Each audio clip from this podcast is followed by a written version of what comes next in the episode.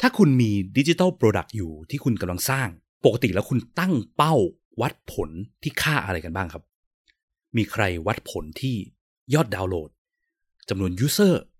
จำนวน Active User อะไรแบบนี้กันบ้างไหมครับ สิ่งเหล่านี้มันมีคำเรียกของมันอยู่ เรียกว่า vanity metrics EP นี้จะมาคุยกันเกี่ยวกับ vanity metrics นี่ครับว่า ทำไมมันถึงเป็นสิ่งที่เราควรจะหลีกเลี่ยง เพื่อใช้ตั้งเป้าในการพัฒนา product ของเรา เพราะว่าถ้าเราใช้มันมากเกินไป มันจะก่อให้เกิดปัญหา และทำให้ประสบการณ์การใช้งานของ user และคุณภาพของ product เราแย่ลงได้ครับ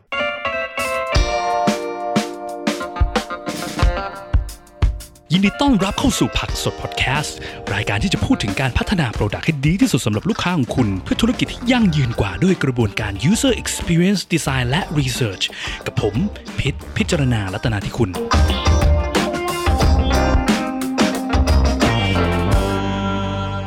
สวัสดีครับ EP นี้ก็ยังต่อเนื่องจาก EP ที่แล้วนะเกี่ยวกับเรื่องการวัดผลเนาะ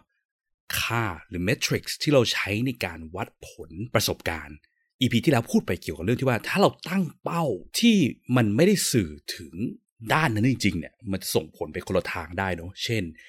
วัดผลด้านประสบการณ์การใช้งาน แต่ไปวัดในเรื่องยอดผู้ใช้ยอดขายยอดนั่นยอดนี่อะไรต่างๆ พวกนี้ มันก็ส่งผลให้ประสบการณ์แย่ลงโดยที่เราไม่รู้ตัวได้นะครับ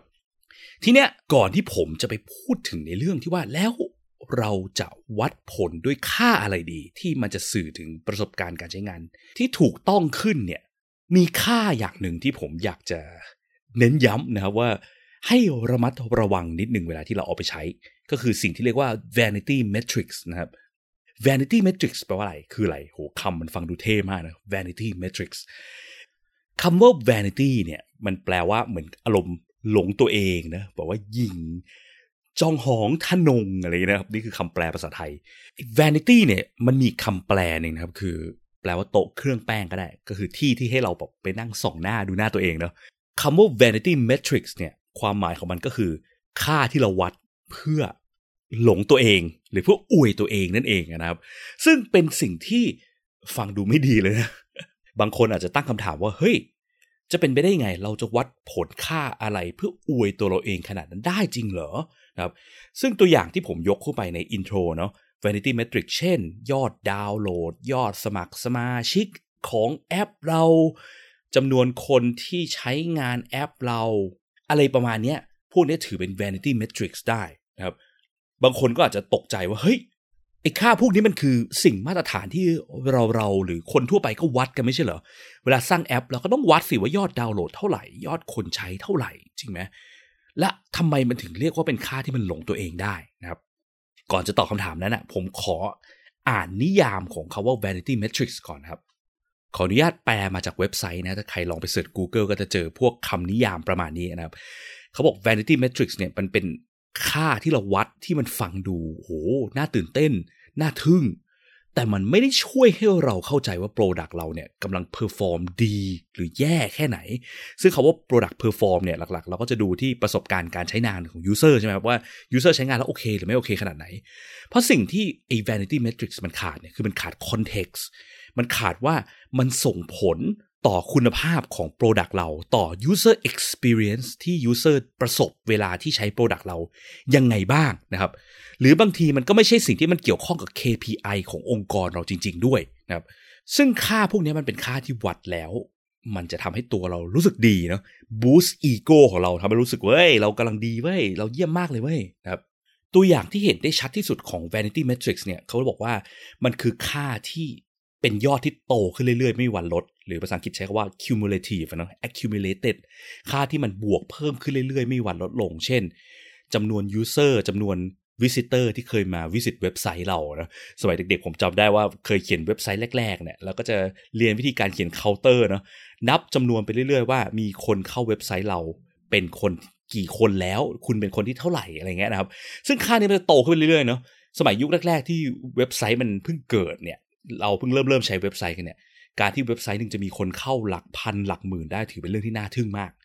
แต่ทุกวันนี้ถ้าสมมติว่าเว็บไซต์เดิมมันยังคงอยู่เนี่ยผ่านมา 20-30 ปีเนี่ยการที่บอกว่าเว็บไซต์นี้มียอดคนเข้า 20 ล้านเนี่ยถามว่าเว็บไซต์นี้มันดีจริงหรือเปล่า มันก็ไม่ใช่นะเพราะว่ามันเก็บค่ามานานไงนะครับพวกค่าที่มันโตขึ้นเรื่อยๆ ไม่มีวันลดลงเนี่ยส่วนมากมักจะเป็น vanity metrics นะครับเช่นค่าว่าแอปเรามีคนดาวน์โหลดทั้งหมดแล้ว 50,000 ครั้ง 1 0 0 0 0แสนครั้ง2 0 0แสนครั้งอะไรเงี้ยล้านครั้งนะครับ ถ้าสมมติว่าเราลองดูว่าแอปที่มีคนดาวน์โหลด 500 ครั้ง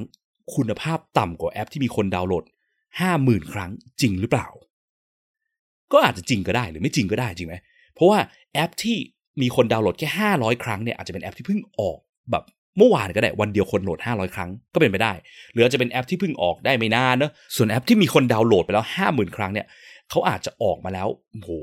ห้าปี8ปีเลยก็เป็นไปได้เนอะแต่ข้างในคุณภาพของแอปอาจจะแย่มากก็เป็นไปได้ครับจะสังเกตเห็นว่าค่าเนี้ยมันไม่ได้สื่อถึงคุณภาพของ product เราจริงๆเนอะแล้วมันก็ไม่ได้สื่อด้วยว่าธุรกิจจะ perform ดีกว่า จะทำเงินได้มากกว่าจริง ๆ หรือเปล่า จากไอ้ค่ายอดดาวน์โหลดของแอปเนี่ยนะครับหรือรวมไปถึงพวกยอดต่างๆ เช่น ยอดจำนวนไลค์ยอด Follow ของเพจเราอย่างเงี้ยถ้ายอดเหล่านี้ เราตอบไม่ได้ว่ายอดพวกนี้มันโตขึ้นมันส่งผลต่อ KPI จริง ๆ ของธุรกิจเรายังไงได้บ้าง เช่น ถ้าคนมา Follow เพจเราครบแสนคนเนี่ย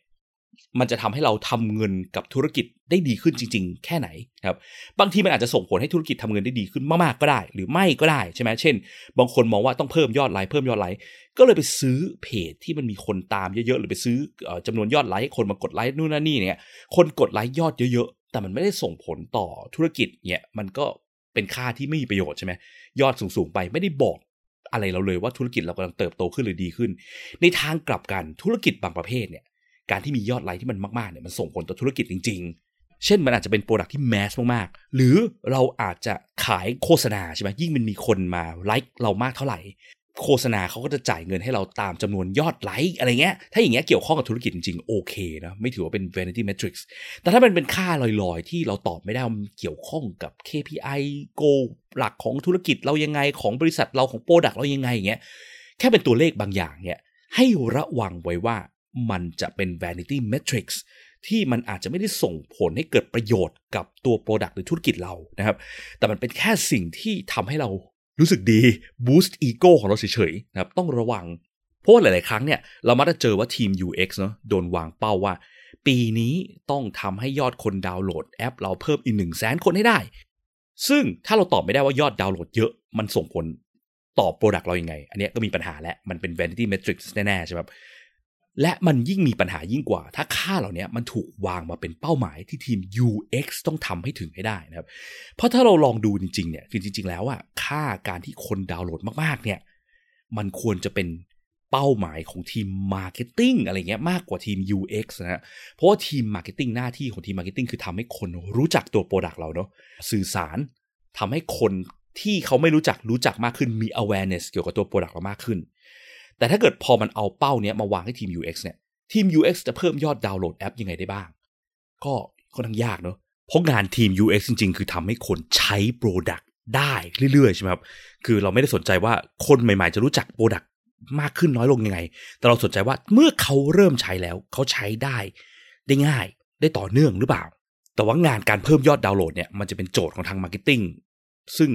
สำหรับทีม marketing ก็อาจจะไม่ได้ยากมากเท่าไหร่ เพราะว่าสมมติว่าทีม marketing หลาย ๆ ครั้งที่เขาชอบใช้ท่าแบบแจกโปรโมชั่น แจกคูปองใช่ไหมดาวน์โหลดแอปวันนี้รับฟรีเลย voucher กินไก่ทอดฟรีอะไรเงี้ยใช้ของฟรีมาล่อมาแจก คนก็แห่กันเข้ามาดาวน์โหลดดาวน์โหลดดาวน์โหลด แต่การดาวน์โหลดเหล่านี้ก็ต้องดูเหมือนกันนะแม้กระทั่งว่าเป็นเป้าของทีม marketing เนี่ยมัน make sense จริงหรือเปล่าเพราะยอดดาวน์โหลดที่มันขึ้นตลอดเวลา มันก็ไม่ได้แปลว่ามันจะส่งผลดีต่อธุรกิจ ไม่ได้แปลว่าคนจะรู้จักและสนใจ product เราจริง ๆ ขนาดนั้นก็ได้ใช่ไหมหลาย ๆ คนโหลดแอปมาเพื่อที่จะรับ voucher เสร็จก็ลบแอปทิ้ง อันเนี้ยก็จะแปลว่าเรากำลังใช้ vanity metrics ตั้งเป็นเป้า ซึ่งมันไม่ดีเท่าไหร่แล้วสุดท้ายพอการตั้ง vanity metrics เป็นเป้ามากๆเนี่ยทีมก็จะพยายามคิดสรรหาท่าทางแปลกๆเนาะในการที่จะไปถึง achieve เป้าเหล่านั้น ก็อย่างที่บอกเนาะแจกคูปองแจก voucher burn burn งบนะครับ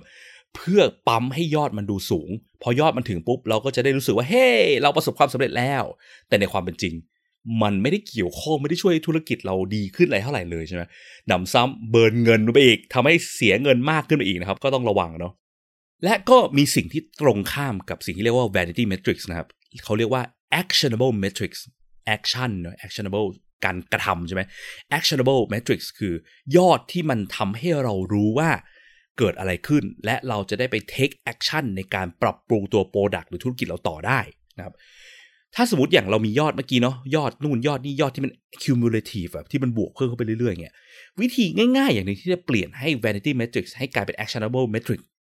ง่ายๆ แต่ว่าไม่ได้ถูกต้องร้อยเปอร์เซ็นเสมอไปนะครับ แต่ว่าเป็นจุดตั้งต้นง่ายๆ ก็คือการที่ใส่ช่วงเวลาเข้าไปหารเข้าไป เช่นเราบอกว่ายอดดาวน์โหลดแอปเรา เราต้องให้ถึงแสนคนให้ได้ แอปเรามีคนดาวน์โหลด 5 0 0แสนคน พวกนี้คือ cumulative เนาะตั้งแต่เริ่มต้นเปิดแอปมาออกแอปมาคนดาวน์โหลดถึงวันนี้ห้าแสนคนแล้วไงต่อถึง5 0 0แสนแล้วแปลว่าแอปเราดีมากแล้วจริงไหม ก็ไม่เสมอไปใช่ไหมวิธีง่ายๆ อย่างที่บอกเอาช่วงเวลาหารเข้าไป เช่น ถ้าเราคิดเป็นช่วงจำนวนคนดาวน์โหลด ต่อเดือน ต่อช่วง quarter ต่อปีอะไรเงี้ย แล้วลองเอามาเปรียบเทียบกัน เช่น ยอดดาวน์โหลดของเดือนนี้เทียบกับเดือนที่แล้ว เดือนนี้ยอดดาวน์โหลดพันครั้ง เดือนที่แล้วยอดดาวน์โหลด 8,000 ครั้ง เฮ้ยทำไมเดือนนี้มันลดลงวะ เราก็จะได้เริ่มรู้แล้วว่ามันเกิดบางอย่างขึ้น มันมีปัญหาเกี่ยวกับ product เราขึ้นในช่วงนี้ เช่นเราออก feature ใหม่ที่มันทำให้คนใช้งานได้ยากขึ้นปะวะอะไรอย่างเงี้ยนะครับ จะได้ไป investigate ไปเสาะหาต่อได้ว่าปัญหามันคืออะไร พวกเนี้ยคร่าวๆคือ actionable metrics นะครับ แต่การที่เรามองแค่ยอดดาวน์โหลดต่อเดือน ก็ ยังไม่ได้เป็น metric ที่ดีขนาดนั้นนะครับสำหรับมุม UX แต่ว่าอันนี้อาจจะเป็น metric ที่โอเคสำหรับทีม marketing ก็ได้ อย่างน้อยก็ดีกว่าการที่ cumulative ไปเรื่อยๆนะ ต้องไปให้ถึงแสน ต้องไปถึง 5 0 0แสนแล้วไงต่อนะครับ ซึ่ง vanity metrics เนี่ย ควรจะหลีกเลี่ยงกันให้หมดนะเนาะ ไม่ว่าจะเป็นทีมอะไรก็ตาม แต่ว่า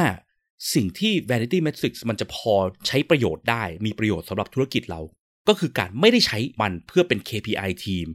เพื่อเป็นเป้าหมายทีม UX ที่เราต้องไปถึงให้ได้เนาะสิ่งที่ต้องเป็น goal ของปีอะไรไม่ควรใช้แบบนั้น แต่ใช้เพื่อประโยชน์ของคำว่า vanity ไง vanity คืออวยตัวเองใช่ไหมหลงตัวเอง มันเป็นค่าที่ฟังดูน่าทึ่ง ก็เอาไปใช้ทำ marketing เลยสิ เช่นเอาไปอวดได้ว่าเนี่ยแอปเรามีคนดาวน์โหลดแสนครั้งแล้วนะ เอาไว้ขายไง หรือเอาไว้โปรโมทบริษัทไง เนี่ยบริษัทเราเนี่ยเป็นบริษัทที่สร้างแอป แล้วมีจำนวนยอดการกดสั่งซื้อสินค้าครบ 10 ล้านครั้งแล้วอะไรเงี้ยนะครับเอาไปอวดเพื่อขายของอาจจะขายของเพื่อให้ทาง Venture Capital คนที่มาเป็นสปอนเซอร์บริษัทเราผู้ลงทุนอะไรก็แล้วแต่พวกเนี้ยโอเคได้นะครับ